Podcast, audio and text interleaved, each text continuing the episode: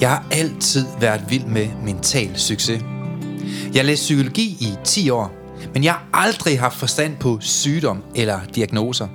Til gengæld er jeg ekspert i mental sundhed. Jeg ved, hvordan du bliver rask. Hvad kan vi lære af de mennesker, det altid lykkes for? Jamen lad os prøve at spørge dem. Dem, der altid har haft et mentalt overskud og er passioneret. Hvilke principper kan vi lære fra den nyeste forskning inden for positiv psykologi til at udvikle vores egne færdigheder? Brugbar viden, som du kan bruge i dit eget liv til at føle dig bedre tilpas, selvsikker og glad. Mit navn er Søren Lynge, og du lytter til podcastserien Mental Succes. En serie, hvor vi går i dybden med, hvad du præcis kan gøre anderledes for at smile mere, grine mere, leve mere og sætte fokus på de smukke ting i livet. Også når der er modgang. Velkommen. Kom nu i gang, Per, man, inden mit pas udløber. Ej, så. Hej Per, hvad så? Jamen, øh, vi skal i gang igen jo. Ja, jeg var bange for, at du faldt i søvn i dag. Jamen, jeg... Jeg skulle til at sige, at jeg er også træt, men det er jeg faktisk ikke. men det gik lidt langsomt der på start. Jeg var en slow starter i dag. Slow starty. Det skal også til nogle gange. Det er det der med stille og roligt. Ingen stress. Ja, det er rigtigt. Og næste gang, så, øh, så sker der det på onsdag faktisk. Der får vi jo en klient i, der hedder Jesper. Han er chef og direktør for et stort elselskab. Ja. Og har haft et liv med massiv overtænkning. Mm. Bekymringer. Ja. Og det er jo min mission, Per.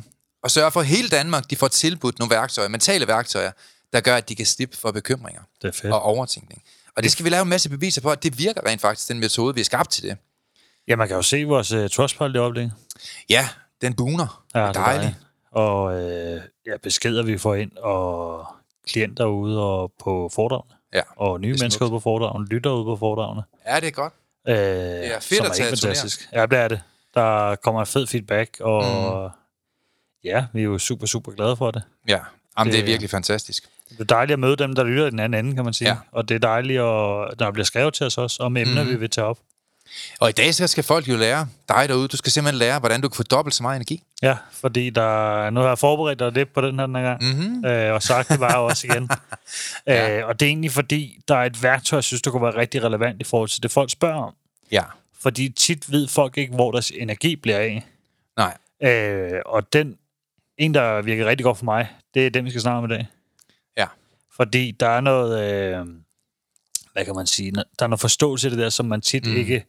Ja, Du kender det der, man siger, om oh, man er en pleaser, man gør det ene, man gør det andet Mm. for alle andre, og det ene og det andet. Ja, ja, ja. Og den, øh, hvis du er det, Mm. hvis du kan se dig lidt som en pleaser, der gør rigtig meget for andre, så det her afsnit, det bliver rigtig, rigtig godt for dig der. Altså, send det til din mor, Ja, som jo altid står med citronmåne. og servicerer dig med, med, med te. Men, men Dova te. ja. Du, vi skal snakke om øh, en opgave, du har lavet, egentlig, som, øh, eller værktøj, Mm. Som øh, er en del af vor- vores forløb, som Ja. ja. er det, der hedder Change, der kunne jeg godt tænke mig, at vi får snakket om. Åh oh, ja, okay. Det er jo en af vores 32 værktøjer. Ja. Så øhm, den deler vi frit og kvidt ud af i dag. Den er super god. Og, øh, og det er jo en dejlig dag, Per. Vi er jo, som du selv siger, vi har været på turné. Det har vi. Jeg elsker det. Ja, det er fedt. Og jeg har været på en, et foredrag mere end dig. Er det rigtigt? Uh! Det er rigtigt. To, faktisk. Ja, jeg var, øh, for dem af jer, der ikke lige ved det, så, så jeg holder jo foredrag i hele Danmark omkring mental succes. Og Per og jeg, vi tager jo rundt her med den her podcast og holder foredrag på alle Scandic Hoteller. Og så fik jeg et ekstra foredrag af en af mine gamle veninder, som er chef for en sygeplejeskole Ja. omkring uh, Silkeborg. Og Per, det var så sjovt, fordi så står hun jo så i, i døren. Hun har meget sort humor. Altså hun elsker jo mere hardcore, du kører på hende, jo sjovere er det bare. Og vi har en meget sort humor begge to. og så stod der så alle de her sygeplejersker, der kom fra alle mulige steder til sådan en her konference, og, og, og øh, der, jeg ved ikke, der var nok 100 sygeplejersker, og så stod hun så over i døren, hende er chefen for det her foretagende. Og så startede jeg ud med at sige, jeg elsker virkelig Silkeborg. Jeg elsker alle de søer, der er i Silkeborg. Jeg kan specielt godt lide den so, der står over i døren. og så stod hun, så stod hun derovre i døren, øh, og jeg vidste bare, det faldt i god jord, og vi var helt smadret af grin begge Ah, to. Og, og halvdelen af de der sygeplejersker, de fattede den, og den anden halvdel, de, de lignede en, der har set en smølf. De vidste ikke, hvad vi grinede af. Ja, fordi det er jo sjovt, det der ikke med humor. Det er så forskelligt med humor. Ja, yeah. altså jeg, jeg siger jo til folk, også dem øh, af jer, der lytter derude, lad nu være med at være så nærtagende. Ja. Det er sjovt ballade, det er hyggeligt. Øh, jeg arbejder med problemer hele mit liv, og jeg træner folk i mental udvikling, og jeg arbejder for kommuner og virksomheder, og træner alle i at få et mere positivt og effektivt mindset igennem de her værktøjer, jeg har skabt. Jeg tager ikke, øh, jeg tager ikke problemer så højtidligt, Per. Nej, og det er egentlig det, jeg synes, der er imponerende også, fordi man kan sige, vi tager det også, når vi er på fordragen. Der Ja. spørger du også mig at provokere. Altså, Ja. det er alle. Det kommer til at gå ud over alle. Ja, ja. Alle. Øh, og det er jo egentlig det, der er i det også. Jeg kan huske, jeg blev sådan lidt nærtagende og provokeret, mm. dengang jeg selv var til foredrag. Ja. Øh, ja, det må være tre et halvt år efterhånden. Ja. Der blev jeg selv sådan et, åh, det kan man da ikke, og det kan man da ikke. Men når man så forstår faktisk, mm. når man har ligesom har balance selv og ro i sig selv også, så, Ja. så rammer det der jo ikke. Nogle gange så er det der, når der er noget, der provokerer dig, så er det Mm. også fordi, der er noget sandhed tit i det, og man bliver face med det, ikke? Jo, men ved du hvad, folk de er så forfængelige mange gange, ja. Ja. alt for nærtagende, og, ja. og jeg synes, der er for mange i den her generation, der går op i deres udseende, Ja. i stedet for at gå op i at have det godt indvendigt. For ja. Det, hvis du har det skide godt med dig selv, hvad er du så nærtagende over? Jeg havde det faktisk med en øh, veninde den anden dag, det der. Mm. sidder og snakker, og så siger jeg til hende, øh, hvis du bare brugt en tiende del af øh, på dit mentale, i forhold til, hvad du brugt på dit udseende og på plastikoperation, Ja. så har jeg haft det meget bedre, siger hun så. Ja, det kan jeg se. Men jeg mødte faktisk en, en, en dame her forleden dag. Hun har fået sprøjtet en masse Botox øh, ind i panden, og hele ansigtet, og der er bare proppen med Botox, ikke? Og jeg sagde til hende, prøv det, det der, det er altså farligt for dig, altså virkelig farligt. Men hun var tydeligvis fuldstændig ligeglad, Per. Ja. Hun, får, hun, hun, hun, ikke så meget som løftet et øjenbryn. Ja, okay, okay. Jeg har okay. set bongotrummer med mere ansigtsmedvirkning end hende, mand, hvor de mødtrækkerne, det lige har fået en omgang for meget hele vejen rundt. Nej, man skal, Åh, ja. pointen er bare, at man skal bruge noget mere krudt på sig selv. Det er jo det, der er i det, fordi Så- man kan... og Det kender jeg jo også selv. Man tænker, mm. jamen, så har man huset, man har bilen, man har alle de her ting, man har, nu er jeg trænet, nu er det her, nu er det her. Ja. Men man føler stadig ikke sådan rigtig lykke ind i. Nej, altså der Og skal det, noget til, ikke? Jo, og det er jo det. Man mm. kan ikke få det ved alle mulige ting udefra. Nej, Få nu styr på dig selv. Det er lykke ikke fordi, kommer indenfra jo. Jamen det er det, og mm. det er jo ikke fordi, man ikke må have alle de her ting. Nej. Det, og, det- og det er jo, nu skal Nej. man selv ikke hedde, hvad dobbeltmoral skal være Mhm. bedre ved. Det, det er slet ikke det. Nej. Selvfølgelig må man gå op i sig selv. Selvfølgelig må mm. man gå op i træning. Selvfølgelig må man gå op i at have en stor bil i et hus. Hvad det nu engang er. Det er slet Ja. ja. ikke det, der er pointen i det. Nej, lige nok. Pointen er, at folk mm. tit tænker, hvis jeg bare har de her ting, så bliver det godt. Mm. Hvis du ikke gør noget anderledes, mm. rent mentalt eller inden dig Ja. selv, så bliver det ikke bare godt. Nej. Det bliver det ikke af, at du får et uh, nyt ur, eller du får den her nye taske, eller Og du, får den her nye tilbage bil. til den gamle sindstemning Lige igen, præcis. ikke? Du får Altså- lige det der peak med det nye ur, eller den nye Ja. bil, og så går du tilbage til den samme sindstilstand. Men Per, jeg tror for eksempel, lad os nu sige, vi spoler fem år frem. Ja. Så vil jeg tro, at øh, der er rigtig mange mennesker, hvor det er trendigt lige at træne tre timer om ugen. Mm.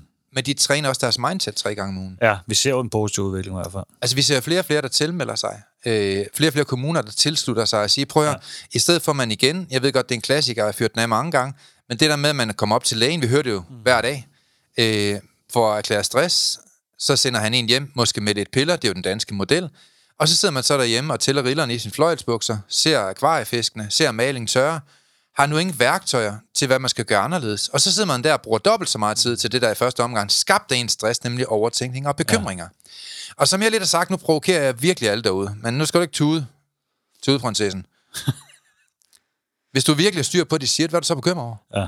Altså, hvis der virkelig var styr på dit liv. Så mange gange, så tror jeg ikke, at vi er syge. Jeg tror, vi har et livsstilsproblem som mennesker. Vi kan blive bedre til at håndtere vores verden. Og ved du hvad? Din hjerne savner dit lederskab. Din hjerne savner, at du forklarer, hvor den skal hen. Fordi ellers så, som jeg sagde i sidste podcast, så vil lige så godt bare sætte dig ind i en taxa og sige, kør! Ja. Øh, hvorhen? Jeg ved ikke, jeg er ligeglad. Bare kør! Altså, hjernen har virkelig brug for dit lederskab. At du er kaptajn på eget skib. Hvis du skal til eksamen, så få lavet en plan. Ja. Hvis du skal øh, på en date, få lavet en plan. Hvis du skal bo anderledes, end du gør nu, have et andet arbejde, få lavet en plan. Din hjerne hviler i en planlægning, som den kan visualisere for sig selv. Og det er der mange mennesker, der ikke forstår. Jamen, jeg, jeg vil også sige sådan her, også, også for at forsvare lidt, fordi jeg har jo selv været den person. Ja, det er rigtigt. ja. Øh, og jeg vil sige sådan her også, man, ja, man havde jo ikke den viden. Så jeg troede ikke, jeg troede ikke selv det er på, klart. at jeg havde styring i forhold til mine tanker og mine følelser og alle Nej. ting. Det troede jeg ikke, jeg havde styring i. Nej, det giver god mening. Så jeg vil sige også sådan der også, jeg. jamen fordi, mm. hvis, hvis folk ikke ved det, så kan de ikke gøre det bedre. Nej. Og det er jo det, vi vil gøre anderledes. Vi vil jo give folk ja. værktøjer, der kan gøre, at de kan handle anderledes. Ja, Øh, det er det, lyngemetoden handler om. Jamen, det er det jo. Og det er jo, fordi vi snakker også om det sidste der i forhold Ja. til psykiatrien. Vi har mm. en masse medarbejdere derude, der kæmper en sindssyg sag mm. for at prøve at følge med og alle de her ting også Ja, ja. i, i, i mm. lige nu i system, Mm. som ikke kan håndtere det. Ja, Og det er jo ikke, fordi vi er imod helt det der. Det er slet ikke det, for der er nogen, der seriøst har behov for at være i det her også. Det er vi Mm. Ja. med på. Men der er også rigtig mange mennesker, der er fanget der. Jeg har selv været fanget i psykiatrien. Mm. Jeg skulle slet ikke være der. Nej, fordi Per, du er jo nødvendigvis ikke syg. Du mangler bare værktøjer til, hvad du skal gøre anderledes. Jamen, det er det, Men det er ikke et tilbud, psykiatrien tilbyder, Nej. eller vores samfund. Og det er så der, hvor lyngemetoden kommer til sin rette. Vi går jo ind og giver konkrete værktøjer til, hvad du præcis skal gøre anderledes. Og det vil jeg også give til dem af jer, der er derude i dag. Og Per, jeg tænker på, at vi kører det lidt anderledes i dag. Jeg skal lige sige en sidste ting til mm. det her. Og det er fordi, hvis man tænker bare sådan her, sådan lidt sat op. Hvis man tænker bare 50% var ligesom mig, som egentlig skulle en anden vej, Ja. så vil der også være 50% mere ressourcer, mm. egentlig i psykiatrien, på den måde. I stedet for, at alle bliver fanget derover, alle skal lave, som om de er syge, og man skal gå med tanker om, at man Mhm. er syg, og alle de her ting også. Hvis man ikke har livslivsproblemer. Men i Danmark får du ikke hjælp af det offentlige, medmindre du er syg. Nej, og den synes jeg egentlig også... Altså, jeg ikke ved en godt, pille, hvis du ikke er øh, syg. Vi, det ændrer vi ikke lige for i morgen.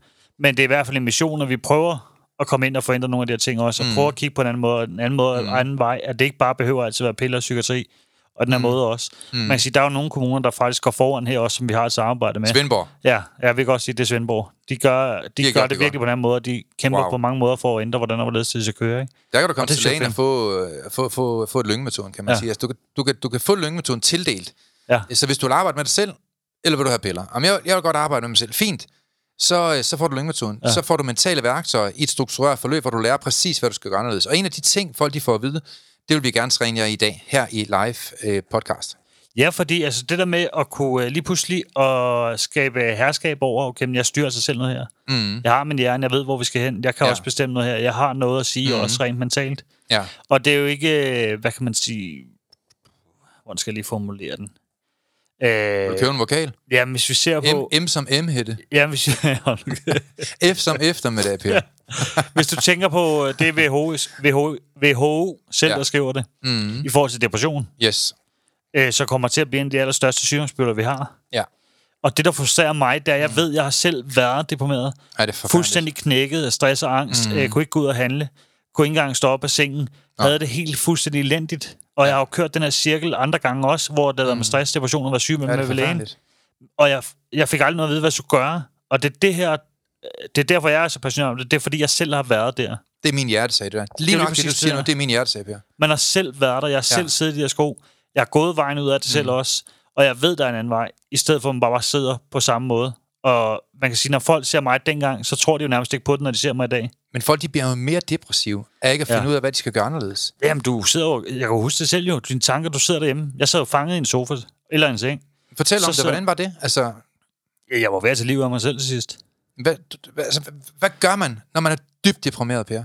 Øh, så begynder du at overspise, du begynder at sidde med negative tanker, du selvisolerer, du øh, sidder generelt bare i et sort og dystert hul, og du prøver hele tiden at finde øh, abstrahering fra, hvordan mm. du egentlig føler ind i. Ser du fjernsyn? Ja, det gør du også.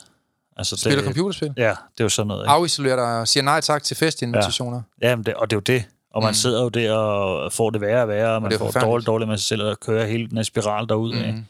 Øh, Og tænk så lige midt i det der, så er der et lys. ja, Et meget kraftigt lys, Ja. og det hedder mentale værktøjer. det var det jo. Og Man, man, kan ændre sine sige, tanker øh, og tage ansvar for sig selv. Og ja, selvfølgelig skal man have, have en opskrift. Ja, fordi det var jo det der med, man kan sige, nu var det jo min mor, der skubbede mig i den her retning, faktisk. Øh, mm. Gud Det er skulle takke smukt. lov for det. Altså virkelig smukt, at der er nogen, der Øh, anbefaler noget andet, der er godt. Ja, for det, det ender jo med, wow. som jeg også siger på foredrag, og også sagt tidligere i podcasten, Mm, ja, at, ja, ja. øh, at jeg står på anden sal og overvejer at, mm. tage et dyk ud over. Ikke? Det er. Øh, og i realiteten, at se tilbage, Ja. mange ting, jeg har i mit liv, er du sammen. Mm. Men jeg er taknemmelig for de ting, som jeg ikke var taknemmelig for før. Du har fået et nyt perspektiv her. Lige præcis, og jeg har Det fået alle styr mennesker i få. relationer, jeg har fået styr Ja. i forhold til, hvem- jeg prioriterer, hvem jeg ikke prioriterer, alle de ting også. Øhm, og, og det der med viden om, at, men en anden ting også, der med, jeg har fået ro i hovedet. Mm. Der kommer jo stadig ting, men jeg har fået mere ro i hovedet. Jeg kan slappe mere af. Mm. Jeg ved, når der kommer nogle ting i mit liv, så, okay, så kan jeg ligesom håndtere det ud fra forskellige ting, jeg har lært, Ja. og jeg tager styring over hjernen. Altså det der med, at man tager styring over sin bevidsthed, man faktisk ved, Mm. Øh, ja. Livet er ikke bare sådan en eller anden øh, jojo og radiobil og taxa, der bare går derud af. Du kan altså styre langt mere, end, øh, end man selv forventer rent mentalt. Ikke? Og det er jo sådan, at når man, når man er i en venskabsrelation, så når en ligger ned, Ja. så er det jo den andens fornemmeste opgave at samle den person op. Ja, man kan sige, udfordringen for mig der var, det vil sige, det var jo, at jeg tog heller ikke imod hjælpen. Nej, fordi så, så skal det jo også gå den anden vej. Når, ja. Når man så selv ligger ned, så har man jo nogle venner, der hjælper en. Ja. Men de mennesker, der ligger ned, og som ikke har noget hjælp, det er dem, jeg gerne vil hjælpe jer. Ja. Jeg har en mission med, at mentale værktøjer, det skal være the shit i 2023, 24, ja. 25. Det er der, jeg går all in. Ja. Jeg vil simpelthen ud og give mentale værktøjer til alle mennesker. Og i dag, som sagt, nu har vi sagt det et par gange, der får I et, som jeg opfandt til faktisk for over 10 år siden, ja. som hedder tjenester, som i den grad vil være med til definitivt at kunne forandre dine processer i forhold til, hvordan du regenererer energi, og hvordan du opnår mere energi i dit liv. Ja, også når man bruger sin tid, og på hvem. Ja, altså vi har alle sammen den samme mængde af tid. Ja. Og der er aldrig tid til alt, men der er altid tid til det vigtigste. Yes. Og spørgsmålet er jo så, hvordan man prioriterer sin tid. Men øh, jeg kan godt tænke mig at køre det lidt anderledes i dag, Per. Ja. For jeg kan godt tænke mig at køre det som øvelse. Så jeg ved godt, der er rigtig mange af jer, der lige nu sidder på din arbejdsplads, du er ude og kører traktor. Øh, nogle de sidder bag af brød, fordi de er på arbejde i dag. Og der bliver det jo lidt svært måske at, øh, at sidde og lave øvelsen her. Men så kan man lige høre den. Hvorfor, hvad, hvad er det, der er så sjovt? så lige, der sidder en i en traktor, og nogen en der bag brød. Sådan en uh, case 4811 med tvillinghjul og frontskovl. det ved jeg faktisk ikke, hvad Hvem ved? Der er nogen, der lige må bekræfte, om det er rigtigt derude, der er en, der hedder det. Jamen, jeg, jeg, jeg, jeg ved også, der er en, en del advokater, der er en del øh, sagsbehandlere, der er en del psykologer, der følger med her. Så det er jo alle mennesker, der er på din arbejdsplads ja. dag. Men ja, jeg elsker at drille, det ved du godt, Per. Ja, det er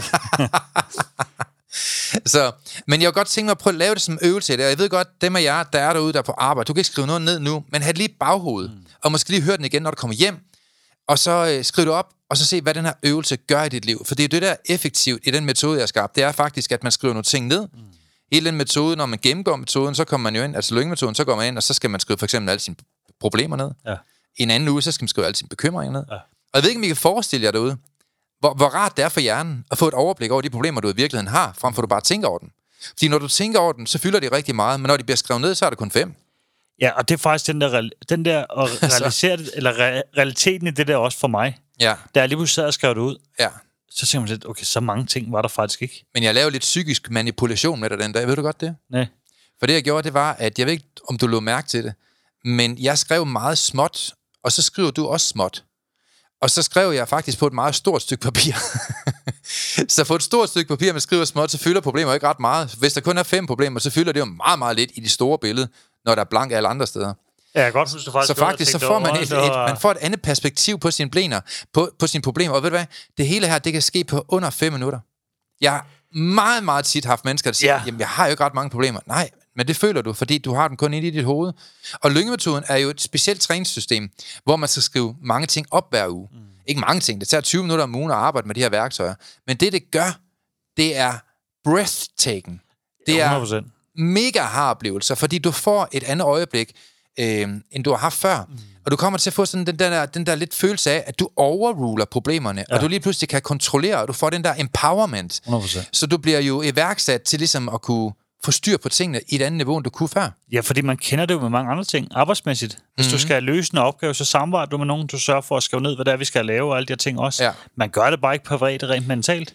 Nej, for vi skal have nogle ledelsesredskaber ja. til at styre vores hjerne. Mm. Og, og her får du en masse ledelsesredskaber til at gå i kontrol, være kaptajn for din egen hjerne.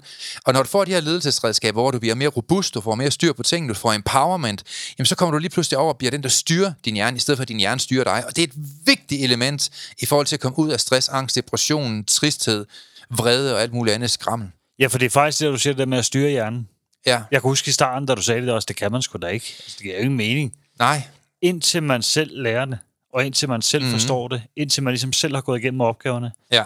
Jeg ved, når der kommer ting ind. Mm. Jeg ved, jeg er jo bevist, jeg ved, jeg er bevidst om, jeg kan styre det her. Ja. Jeg har en indflydelse på det også. Jeg, mm. Det er ikke bare tilfældigt, hvad der sker, og det er ikke bare tilfældigt, hvad, hvordan jeg tænker og alle de her ting også. Er det det? Selvfølgelig kan der komme nogle udefra ting, udefra mm. kommende ting, ja. men generelt, hvor du tænker, kan du styre langt, langt mere end folk tror. Jamen, jeg kan bare spørge dig, der er derude, hvem styrer dine tanker?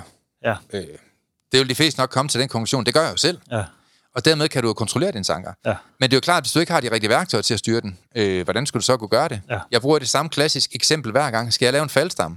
Så ringer jeg nok også til en, efter jeg har misbrugt mig selv øh, 500 gange og ikke lykkes i det. Så ringer man måske til en, der har styr på det, og spørger, øh, kan du lige hjælpe mig til at få styr på den her faldstamme? Ja. Og så vil han sige, ja, hvordan gør du det? Ah, vi har sådan noget, der hedder en manual. Nå, okay. så man kan simpelthen bare øh, følge nogen, der har gjort det før mig. Ja, ja der, der er faktisk øh, flere end dig, der har lavet en faldstamme øh, ja. her på jordkloden, øh, cirka 6-7 milliarder. Okay, og så kan man sådan set i godsøjne bare følge manualen. Ja. Og på samme måde vil jeg sige for, for, for dem af jer, der er derude, der er også, også en manual til, hvordan du undgår stress. Ja. Der er også en manual til at give dig mentale værktøjer til, hvordan du skal undgå bekymringer. Mm.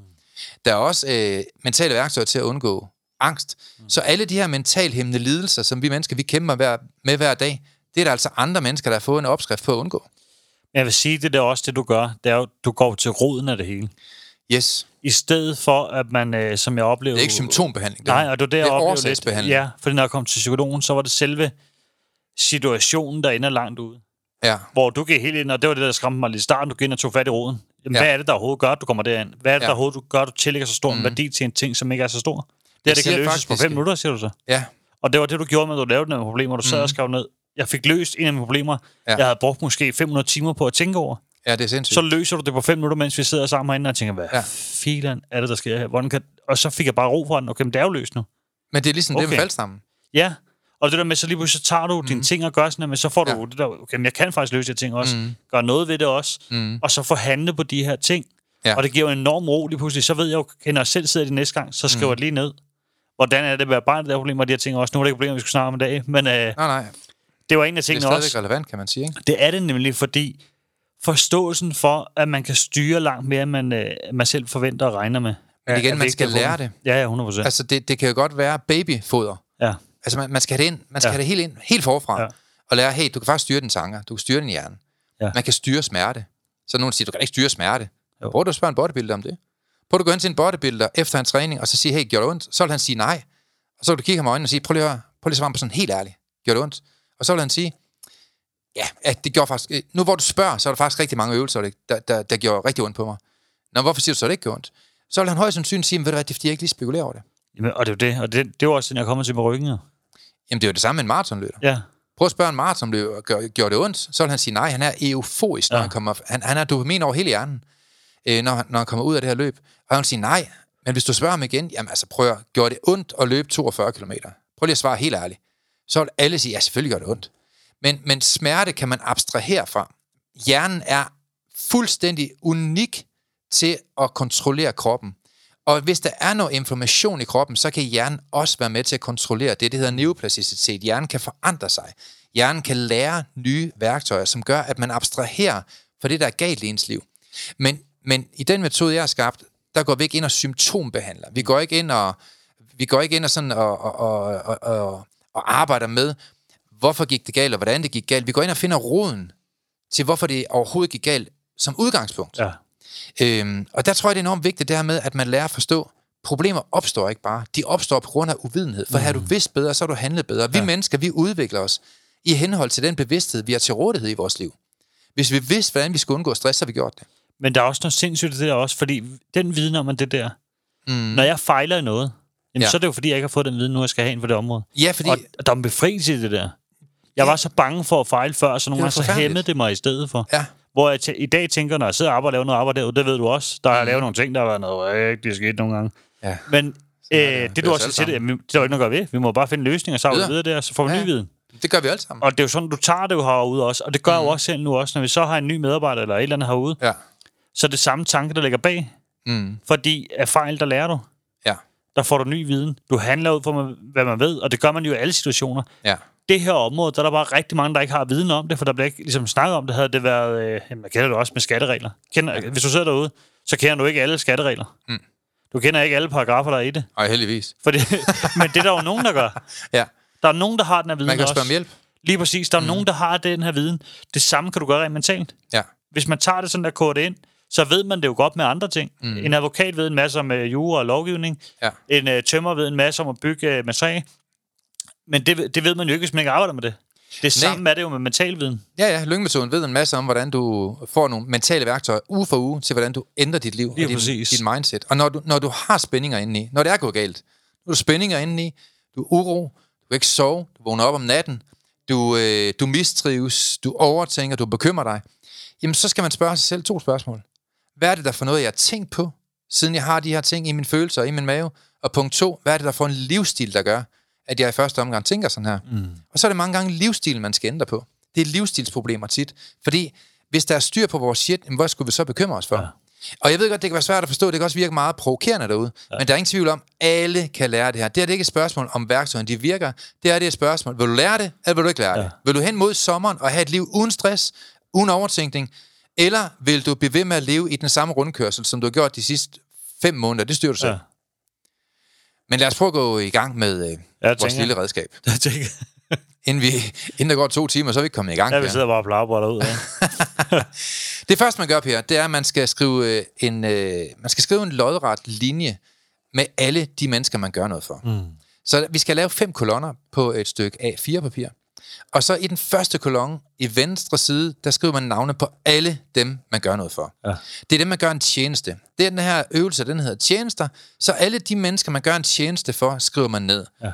Øhm, det kan være i professionel sammenhæng, det kan være i venskabssammenhæng, det kan være ens mor, ens far, ens søn, ens datter, ens nabo, ens veninde. Øh, hun ringer hver anden dag og plapper og løser med alle de problemer, der er på hendes arbejde. Bum, du gør hende en tjeneste ved at sidde og lytte på alt hendes lort. Ja. Så skriver man alle navnene ned. I anden kolonne, der skal du sætte tid på. Hvor meget tid bruger du fysisk på de her issues og problemer og tjenester? Ja, min far han er syg, så ham bruger jeg tre timer på om ugen. Man skal altid tage som ugen i gennemsnit. Jamen, øh, Louise, hun plapper om alt sit lort og alle sine problemer. Det er det samme, jeg hører på dag efter dag. Det, det lytter jeg på to gange om øh, dagen, og det er sådan cirka halvanden time. Så tre timer om ugen sidder jeg og lytter på Louise. Og øh, min lillebror, ham gør jeg noget for en gang om ugen, sådan rent fysisk. Og 10 timer om ugen, der gør jeg noget for min mand. Ham elsker jeg, ham gør en masse ting for, der er en masse praktisk, og så gør jeg noget til to timer for min søn. I tredje kolonne, Per, der skal man så skrive, hvor meget tid fylder det psykisk for dig. Mm. Det kan godt være, at du hjælper din far i indholdsvis 10 timer måske. Men det kan godt være, at det fylder 30 timer i din hjerne. Det kan godt være, at du lytter på Louises problemer 3 timer. Men det kan godt være, at det i din hjerne fylder måske 10 timer, mm. at du snakker med Louise og hører på hendes problemer i 3 timer. Så man skal prøve proportionelt at prøve at skille mellem den fysiske tid, du rent faktisk hjælper folk, og så er den psykiske, psykiske tid, som det tager af ressourcer og energi i din krop. Man skal simpelthen skille det, mm. og man skal visualisere det for sig selv på et stykke papir. Nummer 4, altså den fjerde kolonne, der skal man skrive, hvor meget gør de den anden vej. Ja. Og det er kun fysisk, for du aner ikke en ski om, hvordan de har det psykisk. Det, det, det, det, det, det skal vi heller ikke arbejde på i det her schema. Men det kan godt være, at du for eksempel gør noget for din far, der er syg i 10 timer. Det fylder måske 20 timer. Men din far, han gør kun noget tilbage i en time, for han er syg. Og så i den sidste kolonne, Per, nummer 5, der skal man svare på, om der er balance. Og jeg vil sige, hvis du har en far, der er syg, du bruger mange timer på ham, han bruger ikke noget den anden vej, så synes jeg egentlig, der er balance i det. Det synes jeg, det er fint. Men hvis du lytter på Louises problemer tre timer om ugen, det fylder 10 timer om ugen i din verden, psykisk, men Louise, hun gør kun noget øh, for dig i 5 minutter, så er der ubalance. Mm. Og alt den her over i den femte kolonne, Per, det er den, der gør, om vi mistrives mm. eller trives. Og den er meget god til at skabe et overblik over, hvor er det, det går galt i dit liv. Det kan godt være, at man har et barn, hvor man siger, at jeg gør noget for mit barn 12 timer om ugen. Det synes jeg, det er fint, hvis man er 10 år gammel. Ja. må man godt gøre noget for sit barn 12 timer om ugen. Men hvis et barn er fyldt 15, så skal det ikke være sådan, at man gør noget for det barn 15 timer om ugen, men de gør ikke noget en skid den anden vej. De tømmer ikke opvaskemaskinen, de støvsuger ikke efter sig, de øh, rydder ikke op ude i haven, eller hvad det nu end måtte være. Så er der ubalance. Mm. Fordi når man er 15 år gammel, så må man godt let røven lidt selv. Giver det sådan lidt mening? Ja, ja, 100%. Og, og det her schema, det har jo så gjort henholdsvis det, at mange mennesker, de får jo et gigant overblik over, hvordan mm. de egentlig bruger deres tid. Eller rettere sagt, misbruger deres tid. Ja, for det er den, der er i det. Altså, jeg fandt ud af, at der var nogle øh, andre mennesker, jeg skulle prioritere. Og det, det så også gjorde bonusting ved det, det var jo også, at jeg begyndte at prioritere nogle mennesker mere, som burde prioriteres, så prioriterede mig rigtig meget. Mm. Øh, som også, det gav så også nogle dybere relationer med dem. Ja. Så var der også nogen, hvor jeg talsatte det, Mm. øh, og sagde, jeg føler, jeg gør rigtig meget den vej, der kommer ikke noget den anden vej igen. Øh, Ja, jeg tror faktisk, det er Bibelen, ja, hvis man må citere, ja. hvor der står, at man skal ikke kaste perler for svin. Jeg Nå. ved ikke, hvad den der strofe, den betyder egentlig. Men det er jo lidt det her med, hvis du gør noget for den samme person igen og igen og igen, du bruger dit liv, din psyke, din fritid, dine bekymringstanker på den her person, der sker ikke en skid den anden vej. Småt brandbart. Ja. Kom nu videre. Ja. På enten at vise dem den her seddel, snak med dem om det. På et talesæt. Vi har jo snakket om før, der er regler, når man er i lyngemetoden. Du må tænke, hvad du vil, det er ikke hvad du tænker, men det er, hvordan du tænker, der gør dig syg. Vi har også lært, at der er ikke nogen venner, der skuffer dig. Det er, din, det, det, det er dine forventninger, der er for høje, mm. som skuffer dig.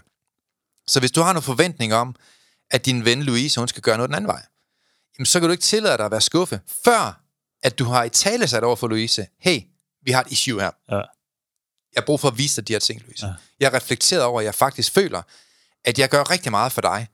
Og når jeg har brug for et eller andet den anden vej, enten du lytter til mig, eller du øh, giver mig godt råd omkring mine frustrationer på min arbejdsplads, eller du måske bare hjælper mig med at rydde op, så, så forsvinder du, og du, du er ja. væk, og du gør ikke noget den anden vej. Og jeg tror, at nogle af de ting, som jeg har oplevet ved mine klienter, Per, som virkelig giver dem et nyt liv, og som virkelig giver dem den dobbelte energi, og som giver dem meget mere livskvalitet, det er, når de får gjort op med nogle ting. Fordi et godt liv, det tager så ikke udgangspunkt i, at vi skal have mere i vores liv. Men det tager udgangspunkt i, at vi skal gøre op med noget i vores liv. Vi skal mm. give afkald på noget i vores liv. Vi skal sige farvel til noget i vores liv. Vi skal sige farvel til dårlige vaner. Vi skal sige farvel til folk, der ikke gider at gøre noget den anden vej. Mm. Vi skal gøre op med mennesker, som, som vi gør for meget for, men som ikke gør noget den anden vej. Vi bliver nødt til at talesætte vores problemer. Alle de issues, der er i ægteskaber over hele Danmark, munder ud i dårlig kommunikation. Mm. Og den her, den giver en anledning til at reset sit liv, sin tid, og tænke, hey, kunne jeg med fordel gøre et eller andet fuldstændig anderledes i mit liv? Det giver god mening, at en kvinde øh, gør meget for sin mand. Mm. Kvinder, det kan vi godt lide. det kører jeg bare på med. Der er altid balance, og der tager vi den næste, Per. Det... Nej, I forstår, hvad, hvad jeg mener. Ja. Det er enormt vigtigt, at der er balance, fordi ja. ellers så fungerer vi ikke inde i hjernen. Vores hjerne fungerer ikke i det her med, at der altid er mistrivsel. Så vi bliver nødt til at, at, at være rationelle her. Hjernen kan godt lide, at vi kommer over og kigger i tal. Det er derfor mange af lønningemetodens værktøjer, de virker super, super effektivt for mennesker, fordi meget af vores uddannelses- og træningssystem, det er grunde i tal, hvor man kommer over i den logiske del af hjernen. Og når man er i den logiske del af hjernen, så kan man ikke længere bekymre sig. Men det handler i virkeligheden også om, øh, jeg tænker også en ting med opgaven, det der med at skabe bevidsthed om det. Lige nok. Det der med, ja. okay, det, okay, det er det her, der sker. Man får lige pludselig for forståelse, okay, men det er derfor, mm. det er mhm. derfor, at det er sådan. I stedet for det, at man bare tænker, jeg føler, at jeg gør en hel masse for alle mulige. Ja, Fordi, for man kan ikke gøre noget anderledes, hvis man ikke ved, hvad man skal gøre jo. Nej, og det er jo det, og jeg tror også, at, øh, hvad kan man sige, når, når man nogle gange snakker med nogen, vil sige, når man ligesom præsenterer dem det her værktøj, mm. øh, så går det jo også op for dem, at de prioriterer forkert nogle gange. Altså, jeg vil sige, uanset hvis skyld det er, Per, mm. så bliver det dit ansvar at gøre noget. Ja, og det er nemlig den altså, der... den ikke. Og kommunikationen i der får kommunikeret til andre. Men egentlig også tit spørger folk, hjælper du folk, fordi de beder om det, eller fordi mm. du overtager opgaven? Ja. Ja, der skal være en... Altså, man, man bliver simpelthen nødt til at tage ansvar. Ja. Det er dit liv. Det er dit valg. Ja. Og, og, så, øh, og så få tydeliggjort det, kommunikere.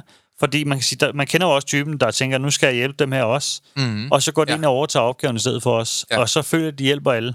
Mm. Ja. Hvis der ikke bliver bedt om det, så få lige kommunikeret om det. Er det fordi, du har brug for hjælp til det? Altså, det handler rigtig, rigtig meget om at åbne op. Skabe øh, relationen. Okay, men det er tjenesterne. Det ligger sådan her sådan her. Jeg prioriterer tiden sådan og sådan.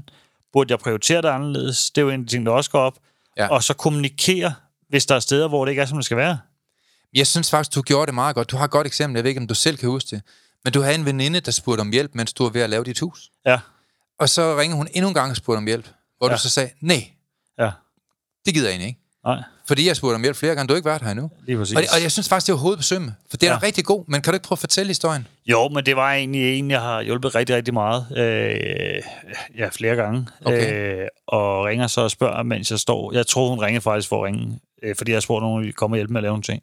Så mm. tror det, hun ringer for. Du er helt glad, da hun ringer. ja, ja, så tænker jeg, om, så, tænker jeg, så, så kommer ja. de. Så bliver man endnu mere skuffet, tænker jeg. Ja, så tænker jeg også, så ringer hun op der og spørger, om jeg ikke mm. lige komme ud og hjælpe med at flytte nogle ting. Og tænker lidt, har du slet ikke set det, jeg skrev til dig, og prøve at ringe til dig om? Ja. Øh, jamen, kan du det? Så siger jeg, nej, jeg står i gang med at rykke alle tingene, som jeg også har skrevet til dig om for 14 dage siden, hvor jeg kan få noget svar. Så nej, ja. jeg kan ikke komme og hjælpe dig. Øh, men du kunne komme her i stedet for, hvis det var, og så prøve at give lidt tilbage den anden vej.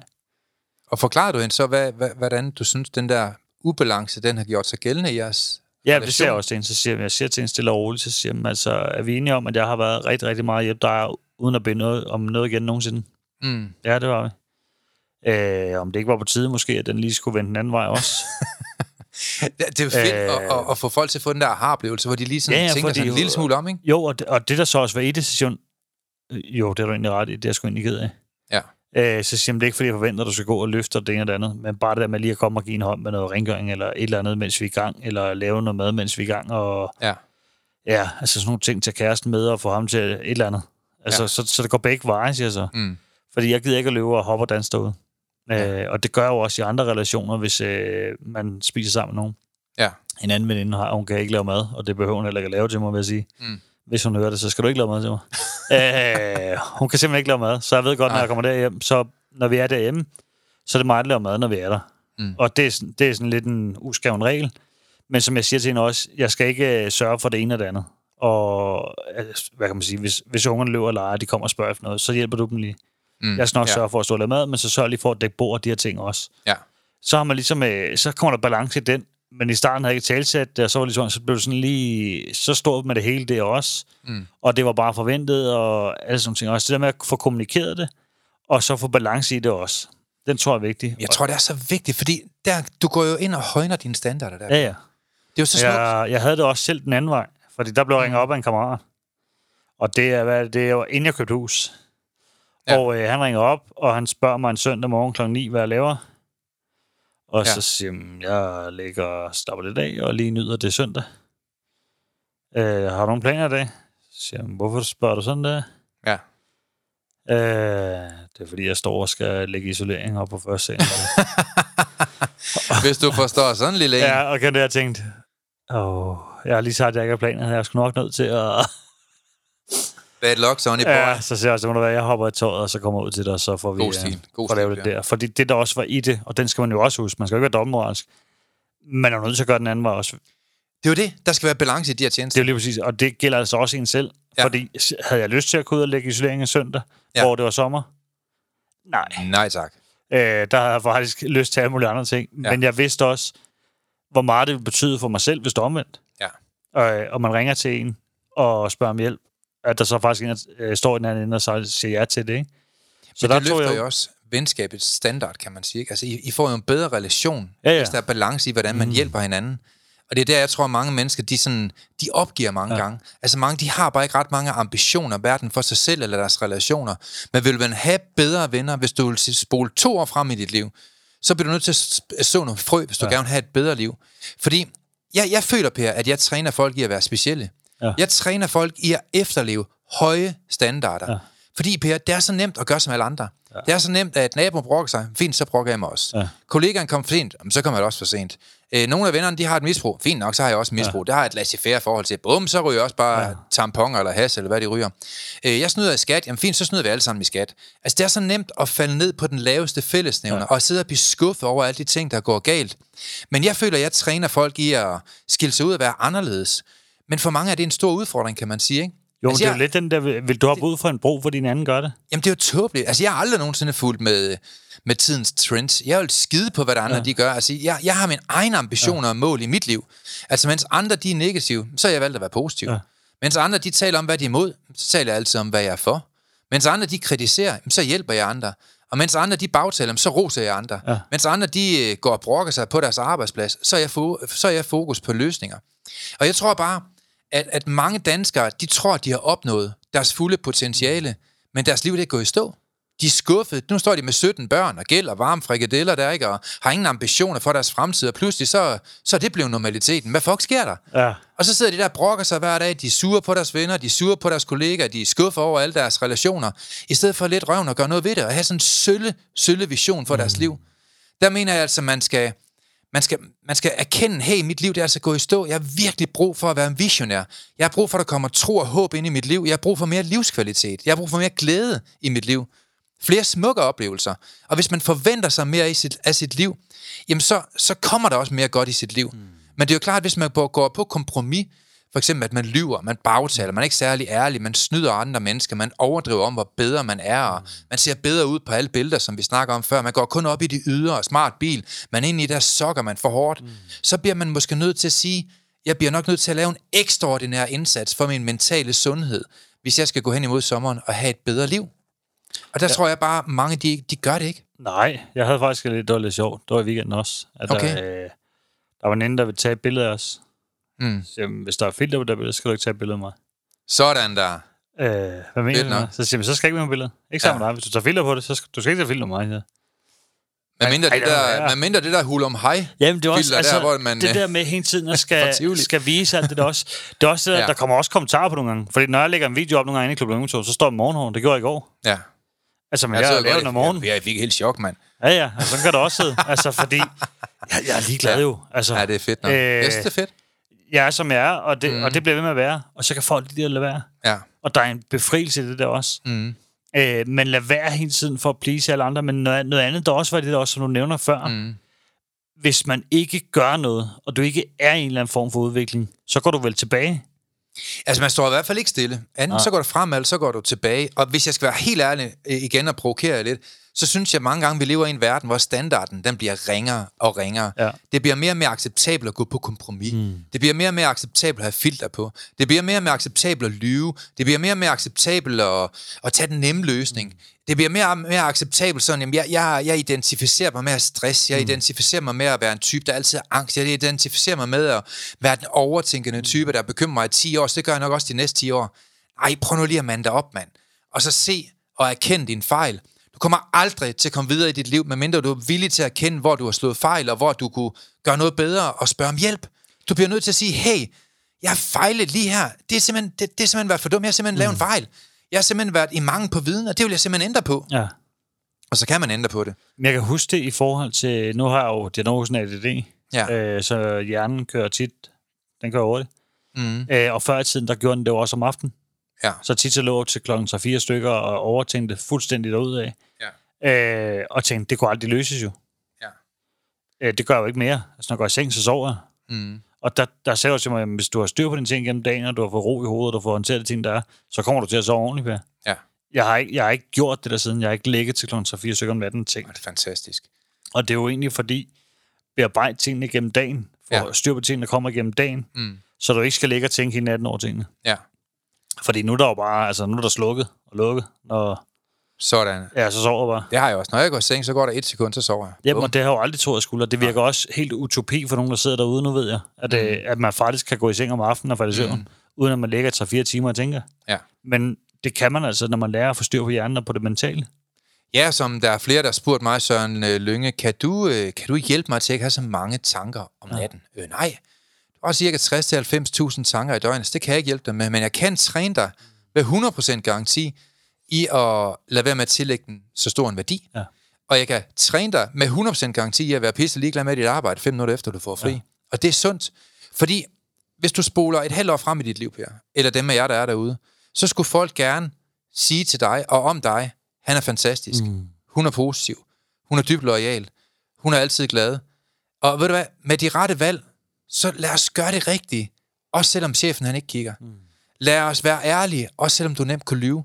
Lad os nu prøve at være os selv, også nævner, selvom du nemt kan kopiere en anden. Mm. For nu sæt en standard for at leve et liv, som du virkelig elsker at leve. Når du ser dig selv i et spejl, så vær glad for det, du ser. Og hvis du ikke er glad for det, du ser, når du ser dig selv i et spejl, så bliver du nødt til at sige, der er nogle ting, jeg ikke har gjort rigtigt i mit liv, som jeg nu gerne vil lære. Mm. Fuldstændig ligesom faldstam. Og, og igen, øh, man må godt reklamere for ting, der er gratis i den her podcast. Mm. Og, og gå nu ind og tage vores gratis øh, værktøjer. Ja. Ind på lyngemetoden.dk, den allerførste knap. Ja. Tryk på den, så får du mentale værktøjer direkte gratis i din indbakke. Mm. Så kan du prøve, hvordan det er at arbejde med de ting, som vi nævner i den her podcast. Mm. For det ændrer menneskers liv. Det kan vi jo se på Trustpilot. Ja, for fanden. Det er meget simpelt. Mennesker får et bedre liv, hvis de gider have et bedre liv. Ja, Og der er en opskrift til alt. Der er en opskrift til at få et liv uden stress. Der er en konkret opskrift til at fikse en faldstamme. Der er en konkret opskrift til at leve et liv uden angst. Mm. Til at kunne sove bedre om natten. Til at kunne trives langt bedre psykisk. Og der er en opskrift, hvis man vil have opskrift. Ja. Men det er jo klart, at hvis man gør det, som man altid har gjort, så får man jo de samme resultater, som man altid har fået. ja. Der kommer ikke nogen at gøre det. Det er jo ikke noget, der sker af sig selv. Man skal jo gøre arbejde, man skal lære, og man skal have viden. Ja. Øh, fordi det der også tit er, øh, vi hører sådan lidt en øh, fordom, tror jeg, vi kalde det. Fordi man har en idé om, hvem er det, der er i forløb, og hvem er det, der har det svært, hvem er det, der ender med stress, angst og depression. Mm. Øh, og det er altså alle. Det er jo en bred kamp, vi har. Det er jo... Øh, Altså, det er alle typer. ja, folk... Det, det er ikke bare... Øh, ja, hvad folk nogle gange vil sige, jeg tænker, det er en eller anden. Karla Kampvogn for, ja. For herning eller et eller Det, andet. det, er alle ikke bare mennesker. sådan, det er alle Nej, nej. typer mennesker. Det er altså også øh, øh, familiemoren i middelklassen. Det ja. er rige mennesker, Tove. direktører, det er ja. politikere, det er Mm. ja, for nogen, der sidder fast i et jobcenter. Det er nogen, der er sygemeldte. Det er alle mulige forskellige typer, Ja. Som alle sammen lærer de her ting mm. og bliver fri af det. Men nu kan man sige, en speciel indsats har vi jo dobbelt, øh, jobcenter nu, hvor de får de her værktøjer gratis. I hvert fald i nogle jobcenter, så giver den gratis væk. Ikke? Og det er jo fedt, at de kan få et program, hvor de kan blive trænet i 12 uger Ja. ja. omkring de her værktøjer. Men når man sidder derhjemme, og hvis du sidder derhjemme med depression, eller med angst, eller med for meget overtænkning, eller bekymring, og du tænker, jeg overgår ikke at, at få endnu et, et halvt år med det her, så kan man spørge sig selv, kunne det tænkes, at årsagen til, at du ikke ser et fremskridt i dit liv, det er fordi, du har lavet dine omgivelser præge dig? Fuldstændig som, som du og dem. Ja. Altså mennesker, som, altså, hvor de er som alle andre. Der er mange, der er doven. De er negative. De gider ingenting. Og hvis man er doven, negativ, og man ikke er initiativrig, og man kopierer sine omgivelser og bliver i gåsøjne bare som sine venner, så er det jo klart, at man ikke får forandret sig. Ja. Og der skal man altså, altså, der er ikke nogen, der kan tage svaret for dig, om at gå ind og trykke på en knap og få gratis værktøjer. Det skal du altså selv tage ansvar for. Så der er nogle ting, hvor man simpelthen selv skal tage et ansvar. Du kan ikke skubbe den over på andre. Hvis du er over 18 år gammel, eller 16 for den sags skyld, 42, 54, så skal du simpelthen selv tage ansvaret for at gå ind og gøre en forskel. Ja, der vil jeg sige også, for det er lige meget, hvad der er sket i dit liv, hvad nogen har gjort ved dig, alle de her ting også, og alt det, det er lige meget, hvad de har gjort, og der er sket Ja. i dit liv. Den eneste, der har ansvar for at gøre noget ved det, hvor du er nu, Ja. det er dig selv. Ja, for man skal huske på, at man kan jo ikke fikse fortiden. Nej. Så hvorfor kæmpe med den? Hvorfor går man til eksempelvis psykolog eller psykoterapeut, og så sidder man og bruger et halvt år på at sidde og snakke om sin fortid. Hallo, mm. du kan ikke ændre den alligevel. Nej. Jeg synes, det er helt normalt at tale om sin fortid. Det er ikke det, jeg siger. Jeg siger bare, hvorfor tale om den i et halvt år? Du kan Ja, ikke ændre og- på den. og det Brug en- dit krudt på at ændre fremtiden i stedet for. Det er jo lige præcis det, fordi jeg har jo siddet og levet rigtig meget i fortiden. Ja. Øhm, og skabt rigtig mange øh, negative tanker ud fra fortiden. Og det mener jeg, det har skabt flere og flere syge mennesker. Jeg mener, Jamen, hele den det også. tilgang, vi har til at gøre folk raske i Danmark, den er fejlet totalt. For ja. der er over en million mennesker, der overtænker. Så hvis det, vi har gjort indtil videre, det er jo rigtigt, så har der nok været færre syge mennesker, tænker jeg. Ja, man kan sige, det er jo en udvikling, der bliver ved med at gå op af. Ja, så der er flere og flere, der får stress. Altså, det går ikke den rigtige vej, kan man sige. Men der er heldigvis også nogen, som så bliver sat fri for stress hver dag. Held, Der er nogen, der bliver sat fuldstændig fri for overtænkning. Ja, det Jeg gør tror, i hvert fald vores til at, at prøve at forvente den her bølge. Ja, man kan jo se, at jeg udgiver den bog, øh, som har en rigtig flot titel. Du er ja. ikke fucked, du overtænker. jeg, kan, jeg kan ikke sælge den, den, den med... Øh, ja, den er i bog og idé, så det er ikke en, jeg selv sælger herfra. Men man kan se på deres statistikker, at den bliver massivt solgt. Også vores egen bog, Du overtænker. Jeg har skrevet to bog om overtænkning. Jeg tror faktisk, at jeg er den eneste i Danmark, der har skrevet bøger om overtænkning og bekymringer. Men jeg tror også, jeg vil sige, at min overtænkning i hvert fald, det var fordi, der ikke var styr på tingene. Det var fordi, jeg ikke har styr på de ting og bekymringer, der var. Det var Ja. ja. fordi, jeg ikke har styr generelt på helt basale dagligdags ting, på struktur og alt Jeg det kan ikke overskue det til sidst, Nej. jo. Men det er jo igen fordi, at man skal prøve at forstå en vigtig, vigtig, vigtig ting i forhold til mit program. Det er, det gør det nemmere for dig at overskue dit liv, fordi ja. du skal skrive det op. Ja. Og jeg har allerede lavet skemaen. Ja. Så det er nemt at proppe ind i skemaerne. Og så når du får det her overblik her, du skriver med små på et kæmpe stykke papir, lige pludselig ser hjernen og anskuer hjernen tingene anderledes.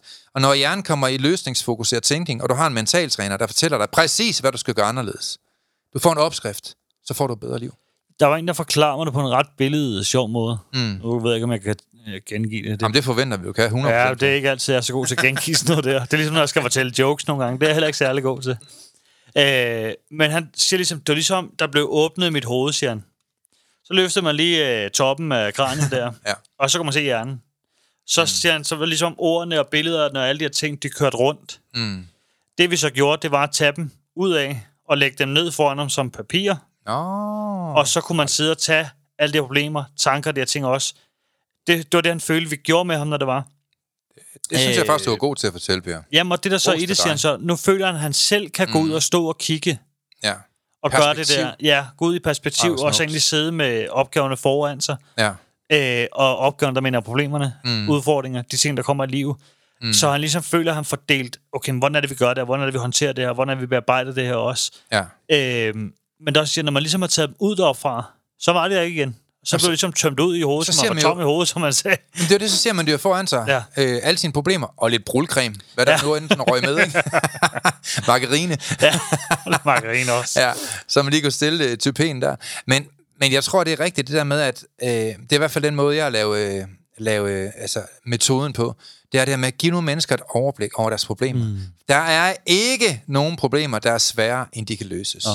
Så er der altid nogen, der siger, jamen Søren Lynge, jeg har da et problem, du ikke kan løse. Øh, nej, det har du ikke. Fordi så er det ikke et problem, så er det et vilkår. Mm. Og vilkår, det skal du jo lære at leve med. Ja, Men det er noget, vi kan tage en anden dag. ja. Men i dag vil jeg godt lige slå en streg over, eller streg under, må nok hedde, det værktøj, som jeg har givet i dag. Så bare lige for at, lige at nævne den, inden vi er helt færdige i dag, Per.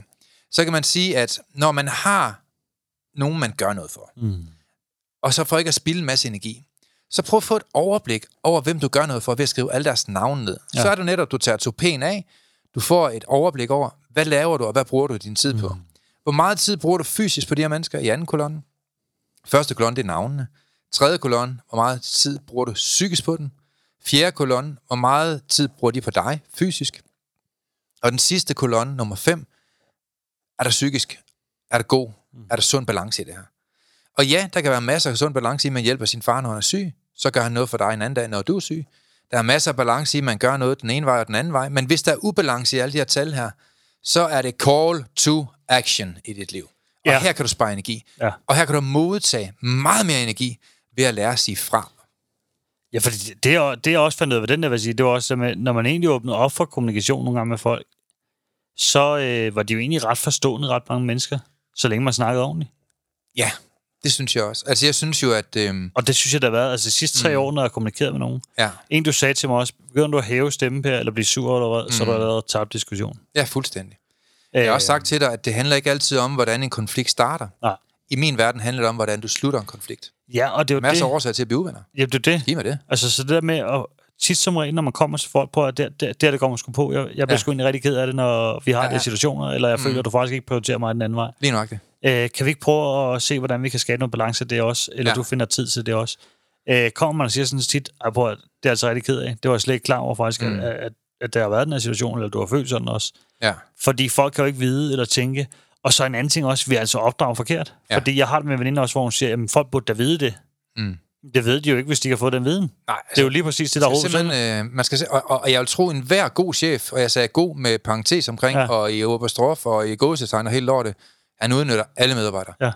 Altså en hver chef, der vil sin virksomhed bedst, ja. Trækker alt det ud af hans medarbejdere, han kan. Ja. Og det skal vi bare have forbehold for, og derfor skal ja. en medarbejder selvfølgelig sige fra. Ja. Længere er den jo ikke. Altså hvis man selv blev chef for en virksomhed, ja. Og man har en kæmpe passion, så vil man jo også trække alt det ud af en medarbejder. Man kunne. Ja. Det er jo helt pointen ja, Ja, med at få det her til at fungere øh, på den billigste måde, og med de laveste omkostninger, og få de fleste til at arbejde for sig. Og det ser vi jo igen og igen, at folk de ikke kan sige fra. Ja. Fordi det er jo naturligt, at chefen han presser, han presser så langt Ja, han ja. kan. Men, men du skal sige fra og sige, hey, øh, i min ansættelseskontrakt, der står der 17 timer, jeg arbejder 500, synes ja. Du selv, det fungerer godt det her? Man bliver nødt til ligesom at, at, at prøve på en måde at få det her til at være i en balance. Ja, og det er jo eget ansvar. Altså, Ja. Og det er det jo generelt også. Nu er det et godt eksempel, det der også, fordi det er egentlig også, som man skal tænke i det private jo. Mm. Fordi det er jo samme situation. Hvis der er nogen, der trækker og trækker og trækker, og der ikke er det der, så siger man jo også fra. Det skal man jo også i et ægteskab. Det er det. skal man i en relation, skal man i en ven. Og hvis du, ikke, hvis du er konfliktsky, jamen så kom ind og få nogle mentale værktøjer. Ja. Fordi du kan jo blive trænet i, hvordan... Det er jo fordi, du ikke kan få god succes med at, at gøre det her. Alle kan undgå ikke at være konfliktsky. Mm. Alle kan undgå ikke at have et dårligt selvværd. Men det handler om, at du erkender, hey, Søren Lønge, jeg har et problem, jeg gerne vil have noget hjælp til. Mm. Og det er sejt at spørge om hjælp i vores verden. Ja. For hvem spørger om hjælp? Det er præsidenter, det er top idrætsudøvere, det er folk, der vil noget med deres liv, det er diplomater. Alle, der vil ja. noget med deres liv, de spørger om hjælp. Så gå nu ind, definer dit problem, tryk på knappen, hvis det er der, du vil have hjælp, mm. eller en anden knap, det må du selv om. Men lad være med at gå og gøre ingenting. Ja. Så er det bedre at gå ind på lyngemetoden.dk, tryk på knappen og få noget gratis hjælp med det samme. Ja. Vi har brugt, jeg ved ikke, har vi brugt 14 dage på at lave alt det, ja. Er gratis for folk? Det er jo ikke for sjov skyld, vi har lavet. Nå, nå. Det er jo fordi, vi har en mission om, at folk de skal leve et liv uden stress ja. og uden angst. Per, jeg gad godt have en hen imod slutningen, du skal prøve at fortælle historien om Søren. Nå ja, ja, det er sindssygt nok. Ja, du, du nævnte den. Øh, Ja, det gjorde jeg jeg, jeg faktisk. synes faktisk, den er rigtig god. Jamen, og det er den, fordi man kan sige, det er jo en historie, hvor vi har en mand, der er i forløb, Ja. ja. som har... De tror, han er begyndt at gik der på det tidspunkt, og han kan ikke sætte sig sokker på. Han har det rigtig, rigtig svært og skidt. Hans kone hjælper ham med Øh, sokkerne. Ja, og har det rent mentalt har han det ikke særlig godt. Mm. Ja, det er rigtigt. Og han fik den her opgave af dig, hvor han skulle kigge på tjenester, mm. og fandt ud af, om det var abnormt, hvad han gjorde for alle andre. Han var fuldstændig rystet. Fuldstændig rystet over det der. Han har lavet Øh, hans søsters smil, kan du huske det? Jamen, han laver I, alting for i, i omkring sig. 15 år i træk. Ja. Og hun har aldrig gjort en skid den anden vej. Nej. Ikke en skid. Hun har ikke engang uh, taget opvasken. Og dem havde han jo så øh, 20-30 tilfælde af, så der var faktisk ikke ri- rigtig tid til ham i hans tanker. Nej. Der var heller ikke den tid, der burde være i forhold til prioritering af sig selv og ro i sig selv og, slappe af. Han var selvstændig også. Mm. Super, Ja. ja. super travlt. Ja, det var vildt. Øh, så udadtil han jo styr på alt. Flot trænet, en pæn mand, Ja. flot kone, alt det der også. Men han, Ja. ja. han skulle altid gøre alt for alle. Og det knækkede ham det der også på det tidspunkt der, fordi Ja, fordi sådan, sådan en livsstil var jo ikke for evigt. nej, han, er der var jo slet ikke balance i der, det. ikke? Så der var aldrig noget den anden vej, når han selv skulle bruge hjælp. Så stod han alene med det. Og der stod jo ubalance hele vejen ned i den her ski. Mm. Ubalance, ubalance, ubalance, Ja, ubalance. det var faktisk i, alt, i der var. kolonne 5. Alt var i ubalance. Ja, han havde faktisk ikke noget, der var i balance. Overhovedet ikke. Og det tror jeg chokkede ham på det tidspunkt. Han rystet. Øh, og så har han jo skabt en masse ændringer med det også, faktisk. Ja. Nu har de jo så fundet ud af, at, at nu træner han jo igen nu, og er på fuld smad igen derudad. Han har ikke gik det alligevel. Nej. Men han har meget energi til os. Ja, Han er og rigtig det, glad. Det er jo det, der er sindssygt. Altså, det, jeg, det, Det er det, det, er så, det er så surrealistisk, at man tænker, Ja, ja, at han er ja. ja. gik, der han kan ikke det ene eller det andet. Ja. Og så er det mentalt, fordi han simpelthen er på overarbejde, at kroppen siger fra. Men han har været i psykiatrien der. Så er, han der, så er der sket det, at han har fået en, øh, så har han fået en masse spillere. Ja. Og så er de bare gået hjem og lader ham fortsætte den livsstil, ja. Ja, han havde. Der er jo ikke en, der har gjort ham opmærksom på, at det der, det er super dumt. Det er ikke bare dumt, det er sådan en helt speciel form for dumt. Ja. Og der skal han jo ind i lyngemetoden, før han får de her værktøjer. Ja. Og, det, og, og, og jeg vil ikke sige, lyngemetoden skal ikke statte noget, Ah, men det skal supplere noget. Det er Det er fint, du det. går ind i psykiatrien og får ja. Hjælp, og du skal gå til lægen. Vi er ikke mod psykiatrien, ja. vi er ikke mod læger. De gør et fantastisk stykke arbejde. Men det kan ikke stå alene, fordi det er jo ikke der, du får værktøjerne. nej, men så der er jo også, for giver at, sige det, for at sige det som det er, deler man det op i to. Der er nogen, der har brug for at være i psykiatrien, som har meget, meget behandlingskrævende forskellige ting. Det, Lad dem blive der. Det er ja. Da super fint. men har du livsstilsproblemer, stress, angst, depression, overtænkning, de her ting også, Så skal du arbejde med dig selv. så burde du arbejde med dig selv. Bum. Og så er det ikke der, du finder det. Du finder det ikke i løsninger i pilleglas, øh, og jeg har siddet derhjemme. Det gør du altså ikke, og det er jeg ked af at sige, det, og det går, være det er hårdt for nogen at høre. Men jeg har selv siddet der, jeg har selv været den der også. Ja. Og tro mig, der var en vej det der også, og det var at hoppe ud fra anden sal. Så enten så tager man og gør noget, og ellers så kan du køre dig videre af et liv, hvor man ikke er glad for at være der. Mm. Eller man kan gøre noget også, og egentlig begynde at mærke lykke igen, uden alt det også. Men jeg vil sige sådan også, Ja. hvis man siger 50 procent af det i psykiatrien endnu, Mm. kan man få folk til at arbejde med sig selv, få til at få et bedre livsstil, få det godt igen, ja. så bliver der jo også langt mere overskud og ressourcer til de mennesker, der virkelig har behandlingskrævende ting, de skal have hjælp med. Ikke? Jo, fordi det er jo lidt sjovt, jeg har også nævnt det før. Altså, når du har stress, så går du til lægen. Ja. Ja. Øh, hvorfor? Hvad mener han skulle have med det? Jo, han kan sygemelde dig. Ja. Men lægen går ikke ind og bearbejder årsagen til din stress. Det skal Nej. du jo selv øh, købe dig øh, tilgængelige viden Jamen, omkring. jeg- undskyld med det der også. Nu har jeg selv været oppe og udfyldt den der stresstest, jeg ved ikke hvor mange gange. Det tog fem minutter. Ja, det tror jeg ikke, det tog. Øh, den ene gang, der sagde jeg bare, at jeg havde det. Ja, okay. Øh, og så blev jeg sygemeldt, Ja. og så kunne jeg sidde og vente hjemme. Så blev jeg tilbudt piller faktisk som noget af det første. Okay. Hvor man også tænker, øh, men så var det planen, at jeg skulle leve sådan resten af livet. Eller? Ja, det er vildt. Ja, altså det vil det medicinalindustri. Ja. I hvert fald nok sætte stor pris Jo, på. det er jo kæmpe fordi at, øh, økonomi, der ligger det der. Også nu vil jeg ikke sige for meget lige kassen, om... tænker Øh, ja, ja, nu skal man ikke sige for meget lige om... Nå, Ja, nej, det altså, jeg, øh, men, det er jo en forretning. Ja, ja, 100%. Altså, apotekerne er også forretning, Per. Og det, det er også den, folk er nødt til at realisere. Øh, det, det er nødt til at gå op for at det, det handler om penge. Ja, ja. Øh, er for at sige det direkte, som det er. Det, det handler om penge, og det er fordi, de tjener penge på det også, at de gør det sådan. Jamen, det er 100% en forretning. Øh, Der er ikke noget i det, der er ikke en penge- forretning. Der er ikke penge i raske mennesker. Nej, der er heller ikke penge i døde. Nej, Nej der, er der penge, ikke. der er penge i syge mennesker. Ja. Mange penge. Og det er jo også, man kan sige, så bliver du erklæret syg Ja. ved lægen, ellers så kan han ikke hjælpe dig, og det er jo også helt slukket. Ja, altså det er, jo, det er jo den måde, at konstruktionen er på, kan man sige. Ja, så jeg den- tror bare, den, øh, ansvarligheden, den ligger i, at vi selv må gøre noget anderledes. Ja. Nå, Men det er en mission, vi har i hvert fald, så den kører vi på. det er vores mission, Per. det er det. Vi vil gerne hjælpe folk til at træne sig selv. Det vil vi. Et sidste godt råd i dag, Søren. Jamen, jeg tror, jeg vil... Øh, altså, når jeg ser folk komme til vores foredrag, og ser den gnist, der er i øjnene, og den glæde, der er, når de tager ud af døren, til proppet sal hver gang, så må jeg bare indrømme, Per, mit gode råd, det er, kom nu ud og opleve mm. et fedt foredrag, hvor der er lidt stand-up comedy. Det er ikke et stand-up foredrag, det er ikke noget med det at gøre, men, men det er sjovt, det er hyggeligt. Ja. Det er... Øh, du får en god viden, du får en masse positive mennesker ind i dit liv. Så gå ind på billetsalg.dk-lm, altså LM for Lyngemetoden, og så få fat i din billet. Den står også her i tråden, på Spotify i hvert fald står den i tråden, mm. hvor du bare kan klikke, og så gå ind og møde os. Og øh, det fede det er jo, at jeg giver en gratis bog, ja. så øh, hvis du kæmper med overtænkning eller bekymringer, eller bare vil gerne lære noget mere om positiv psykologi, eller vores mentaltræneruddannelse, hvor vi hjælper folk i hele Danmark, så kom og mød os på vores foredrag. Der er flere og flere, der melder sig til vores mentaltræneruddannelse og hjælper andre til at få et bedre liv.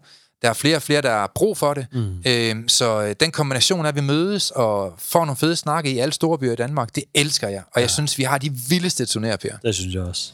Så øh, det er mit gode råd til dem af jer, der tænker, et eller andet skal der ske, jamen så kom i gang. Kom og mød os, ja. Yes, yes. Tak for det. Tak for det, Per. Det var hyggeligt. Det var det i hvert fald. Vi er glade for, at du har lyttet med på podcastserien Mental Succes. Hvis ugens emne har givet dig værdi, så er du meget velkommen til at dele det på sociale medier. Og hvis du har lyst, så har du mulighed for at møde os hver måned, når vi turnerer Danmark rundt med åbne foredrag og giver mentale værktøjer væk. Vi glæder os til at se dig på mentalsucces.com. Vi ses i næste uge.